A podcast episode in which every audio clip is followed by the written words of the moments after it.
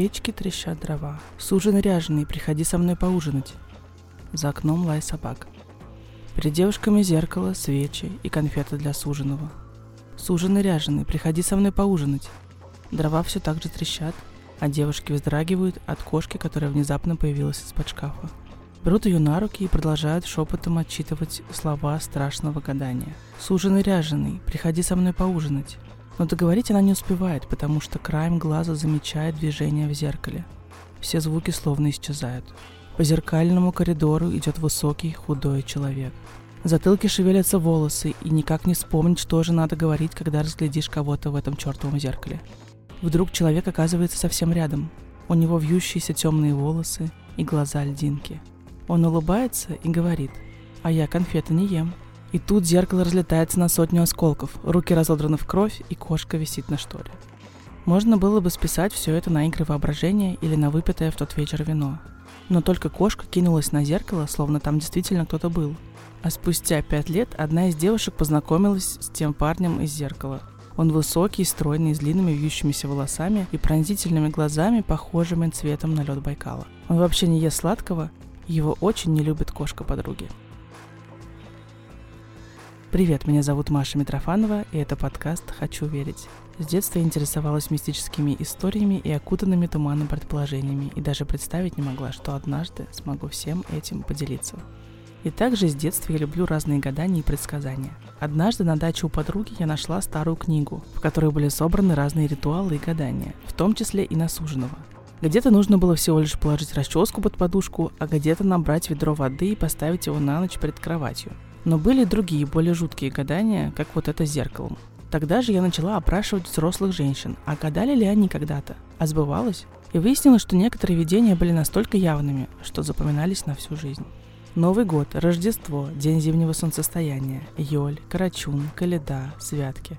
Все эти праздники приходятся на период с 21 декабря по 19 января. Это время словно коридор, и если, проходя по нему с любопытством заглядывать в разные двери, то можно узнать много интересного, будоражащего и даже пугающего. День зимнего солнцестояния 21 декабря. Самая длинная и темная ночь в году. У германских народов этот праздник называется Йоль. Его ждут все мастера и маги. 12 йольских ночей, когда солнце входит в первый градус Козерога, с 21 декабря по 1 января. И считается, что именно в этот период небо легче отдает человеку свои тайны. В это время лучше всего гадать, делать ритуалы, считывать информацию из пространства, заглядывать в будущее. В этот период вероятность ошибки сведена к минимуму, и легче всего происходит съем информации из информационного поля. Маги называют эти дни самыми рабочими в году. Мир словно замирает на несколько дней, а с 25 декабря солнце словно возвращается, и день начинает становиться длиннее. Поэтому 25 декабря празднуется не только католическое Рождество, но и как будто бы рождение солнца. И это время подходит для избавления от всего лишнего, привычек, людей и вещей. И в эти дни можно давать клятвы самому себе, но ни в коем случае нельзя их нарушать. Существует традиция в эти 12 дней и ночей жечь ёльское полено. Оно символизирует собой сакральное дерево Игдрасиль, дерево жизни, огромный гигантский ясень. Поэтому принято сжигать полено из ясеня, но при этом не рубить его, а либо получить подарок, либо где-то найти. Поэтому ходить в гости с поленом в Германии считается вполне нормальным. Но жечь нужно не просто так. 12 дней символизируют 12 месяцев грядущего года. И зола от этого полена становится волшебной и защищает и охраняет хозяина в течение всего будущего года. Ее можно сыпать в землю для лучшего урожая. Золу даже прикладывают в мешочки к колбу детей, если у них температура. Также ее прикладывают и к больному месту. Есть мнение, что от этой волшебной золы даже рассасываются опухоли. А если болеют животные, то принято натирать этой золой их шерсть. Магические ёльские ночи заканчиваются 1 января. То есть новогодняя ночь – это 13-я ночь Йоля. А 1 января – день, когда все заложенное намерение за 12 дней, каждый день символизирует месяц года, отправляется на реализацию. Используют это время и шаманы, чтобы общаться с духами и получать предсказания на будущий год. Открываются небесные врата, и из небесной страны спускаются божества, которых можно задобрить подношениями. У некоторых народов на Новый год принято чертиться, то есть очерчивать вокруг себя круг, чтобы стать недоступным для нечистой силы, или для того, чтобы наоборот создать эту грань между мирами и умышленно вступить в контакт. Недаром слова «черт» и «черта» так созвучны. А шутка, что учительница черчения не попадет в рай, потому что она чертила, приобретает уже совсем другие оттенки. На Руси более вещим считалось время в святочные вечера, в ночь под Новый год и под Крещение. Святки являлись наиболее переломным и наиболее опасным периодом, когда нечисть была особенно сильна. Святочные вечера на Руси начинались сразу после Рождества и продолжались до самого Крещения, которое отмечается 19 января по новому стилю. Издавна считалось, что святые дни, святки, делятся на два периода. Это с 7 по 13 января – святые вечера, а с 14 по 19 января – страшные. Страшным таинство гадания считалось по причине того, что в процессе был задействован потусторонний мир, и у нечистой силы появлялась реальная возможность забрать гадающего на тот свет. Это то самое время, когда старый год заканчивается и начинается новый, своеобразный переходный период, где новое еще не вступило в свои права, а старое уже сдало свои полномочия.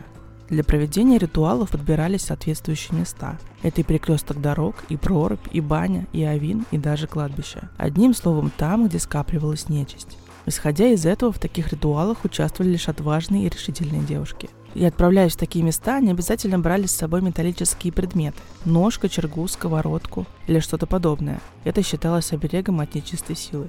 И перед гаданием его участницы снимали с себя нательный крестик, развязывали пояса и расстегивали ремни, и девушки распускали волосы. Как правило, такие гадания проводились под присмотром старшей опытной женщины, которая вызывала на контакт нечистую силу с таким призывом. «Отступитесь, ангелы! Приступитесь, дьяволы! Собирайтесь, черти, большие и малые, изо всех болот и омотов, и расскажите, как год проживет». И здесь называлось имя девицы, на которой выражили. Кроме того, эта женщина должна была присматривать за девушками, чтобы вовремя принять меры по их защите, а также вывести их из состояния прострации и страха. Для этих же целей использовали и петуха. Как утром петух кричит, прогоняя злых духов перед восходом солнца, так и тут. При гадании держали на руках петуха, крик которого должен был отпугнуть нечистую силу, появившуюся в зеркале. И так увидев что-либо страшное, девушка сильно сжимала птицу, и та издавала крик. И самым страшным святочным гаданием считалось то, когда образ появлялся воочию перед взором гадающей девицы. Друг напротив друга ставили два зеркала, одно из которых должно было быть больше другого. По бокам зажигали две свечи. Иное освещение в помещении не допускалось. Между зеркалами можно было увидеть 12 отражений, так называемых коридоров. Гадающая трижды произносила «Суженый ряженый, явись!» И перед тем, как этому случиться, стекло становилось мутным. Интересно, что если девушка была не знакома с будущим супругом, то она видела лицо своего суженого, а если была с ним знакома, то только затылок.